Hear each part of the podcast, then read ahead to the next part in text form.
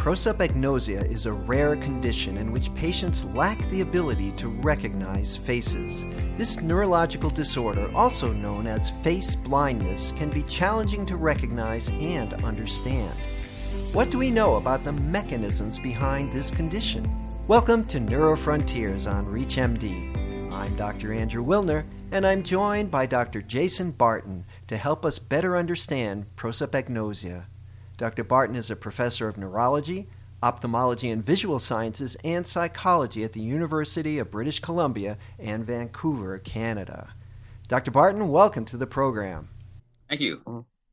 Well, let's begin with some background on prosopagnosia. Dr. Barton, you've been researching and publishing papers on this rare disorder for at least a couple of decades, so we're really pleased to have you on the show as an expert. Let's start with the symptoms of this neurologic disorder. Right. So the hallmark of prosopagnosia essentially is the inability to recognize that a face you've seen is familiar, that you've seen it before. Okay.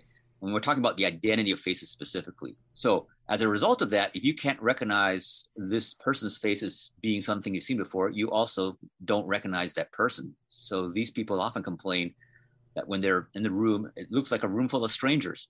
I had one subject on the internet who came up with an interesting analogy. If you think of the stones on a stony beach, right? We all reckon recognize stones, but we're not really very good at recognizing individual stones. And for him, that's what it felt like. Looking at faces in a crowd was like looking at the pebbles on a beach. So, two questions: one, how common is this, and uh, two, what causes it?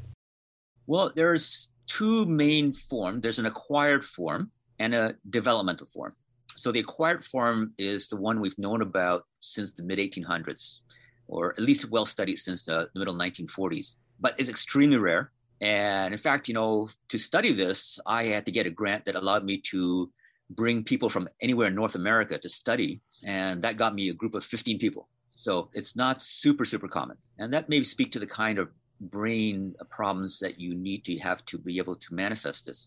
On the other hand, the developmental form, this is where you're born with a problem recognizing faces, which often will take you a little time to figure out that you can't do something that everybody else can. Is there anything you can see on an MRI scan, for example, with someone who has the, the developmental form? No, that's part of the definition. So if you have something on your MRI scan that I can see, maybe there was an in utero stroke or you know perinatal problem, then that by definition is early onset acquired prosopagnosia.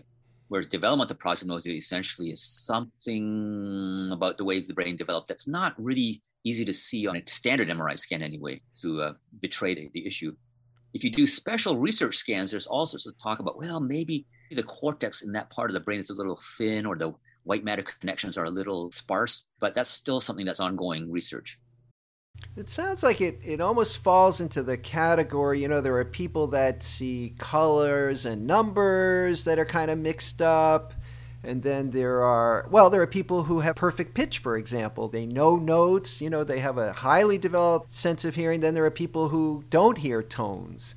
You know, sort of this very high level sensory discrimination area of the brain. Yeah, you know, and, and like all human abilities, things that exist on a spectrum, right? There are, you know, there are people who are very clumsy and there's people who are very adept at uh, manual skills. Um, and perception is no different. That if you take face perception, there are indeed high, super, what they call super recognizers, people who can recognize a face that they haven't seen for 10 years, you know, and, and can recognize thousands. On average, we think that the average person can recognize about 5,000 faces. Some of these people can do much better.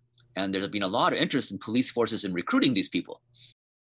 Mm. It sounds like the parietal lobe would be uh, sort of a high suspect for a problem. Do we know where this is located? Yeah, one of the great things that we've had over the last 30 years is functional MRI, right? So I can put you in a scanner and show you faces and try to figure out what parts of your brain are activated when you're doing that. And now we also have techniques to see how these things are connected functionally or with white matter or structural connections, right? So we know that in the brain, there's not just one part that sees that's active when you see faces, but a real network. And a lot of this network lies in the occipital temporal lobe, so on the inferior part of the brain. And it spreads from the occipital lobe all the way up to out to the anterior temporal lobe. And one of the big challenges we have is trying to figure out all these different areas of this network. What do they each con- contribute to the uh, process of face um, perception and face recognition? Now, in addition to developmental and acquired, there's another way to categorize these, right? So, this is something that we know better for acquired prosopagnosia, although I suspect there's probably something like this with developmental as well. But with acquired, because again, like many complex tasks, there are many cognitive operations that you need. They're both perceptual and memory functions to recognize who this is uh, or that you've seen them before. So if you have an apperceptive form, that means that the perceptual processes that you need to create the representation of the face in your brain is faulty. So you do not see faces accurately. They do kind of look all the same. And that's commonly associated with damage to the occipital temporal lobe and the fusiform gyrus at the back part. On the other hand, there are people who have anterior temporal damage who have no problem seeing the difference between faces. What they struggle with is trying to match what they're seeing with what they remember. And so these people, if I give them a quiz where I say, don't worry about looking at faces, I'm going to give you a couple names um, Barbra Streisand and Meryl Streep. And I want you to tell me who's got the bigger nose right? They can't do that because they can't bring up in their mind the image, the memory of what these faces look like to be able to make that kind of uh, uh, judgment. So that's the amnestic form. And then there's an associative form, which is where, yes, you what faces look like. Yes, you do have some facial memories, but you can't link them together.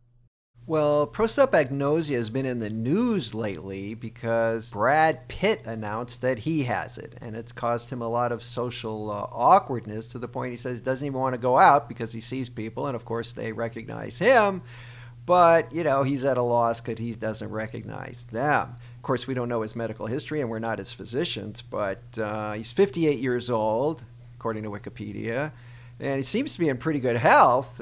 You know, how could that happen? Well, I guess there's a couple questions. Is this a new problem for him, or is this a, an old problem that he's become suddenly aware of? Right? Mm. Because after all, the people with developmental prosopagnosia, they often start off not blissfully unaware of an issue until a penny drops one day that they're having a problem that other people don't seem to have a problem with. So that's one possibility. Maybe he's someone who's had a developmental problems, just kind of figured it out. But on the other hand, yes, could it be an acquired form? Well, you know, as a neurologist, as physicians, you know how quickly something happens often is a big clue as to what's going on so common causes of this for example are herpes encephalitis which can damage both temporal lobes you know and prosopagnosia in some ways is more common in people who have bilateral damage right and left side for those just tuning in you're listening to neurofrontiers on reachmd I'm Dr. Andrew Wilner, and I'm speaking with Dr. Jason Barton about the different types of prosopagnosia. Dr. Barton, let's turn our attention to the results of your research. So, what is it that you're figuring out? Well, the first thing was, was trying to clarify the structural basis of that functional difference between the different subtypes. That's something we were interested in at the beginning. And, and so uh, we did a lot of work with uh, functional MRI and uh, structural scans and trying to map out what part of the face network would certain people have lost and how does that correlate with the kind of prosopagnosia they had? Some of the things that I've been kind of curious about recently also is so what are the kind of things do they struggle with? Is it really just about faces? And so one of the things that uh, I and some of my colleagues have done recently is try to survey this in a larger sample and with many more object tests. And right now, I will say that I find that m- most of these subjects do struggle with other object recognition tasks if they are subtle enough and if you test them in enough detail. Let me ask you one other. You know, there's a group of patients that I'm uh, very familiar with. I used to be the uh, medical director of the Carolinas Epilepsy Center, and we saw a lot of patients with mesial temporal lobe epilepsy. Uh, and sometimes we would do resections of the injured part. Now, and sometimes the damage would be bilateral. So uh, it sounds like they might be a setup for this. Uh, have you looked into that population? We have had a few subjects who became prosopagnosic after temporal lobe surgery for epilepsy control. So yes, that can happen. Now, most of the time, I think you know people do temporal lobe surgery on just one side. They don't want to create a problem like HM again. Dr. Barton, this has been fascinating. But before we close, do you have any final thoughts or takeaways to share with our audience? Well, I think this is a condition that is rare but when it's acquired, people usually realize that something's wrong. Although sometimes they attribute it to other things, like saying, This must be my hemianopia that's causing that, right? No, it's not.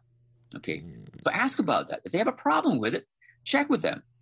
If they're in the room with you, take their family member's phone and show them the pictures on that phone and see if they can tell which ones are familiar and which ones are not. That's a really good test for, for trying to do this with faces that are personally known to them. And if they have this, you know, yeah, it's it's a problem. They're going to need to come to grips with it. But most of them are very resourceful in learning how to use other cues, which often help, but not always. We're hoping that in the future there may be things that we can do to make this a little easier. We have done some perceptual learning rehabilitation programs that are promising, but they're not a cure yet. But we can improve people's face recognition skills by about 35% with some of these training methods. And there's going to be, I think, a lot more work from this from my, some of my former students in the coming years. Well, that's very encouraging. And with those thoughts in mind, I want to thank my guest, Dr. Jason Barton, for shedding light on this important topic. Dr. Barton, it was a pleasure speaking with you today. Oh, you're welcome. I enjoyed it very much. ReachMD, I'm Dr. Andrew Wilner. To access this and other episodes in our series, visit reachmd.com slash neurofrontiers, where you can be part of the knowledge. Thanks for listening.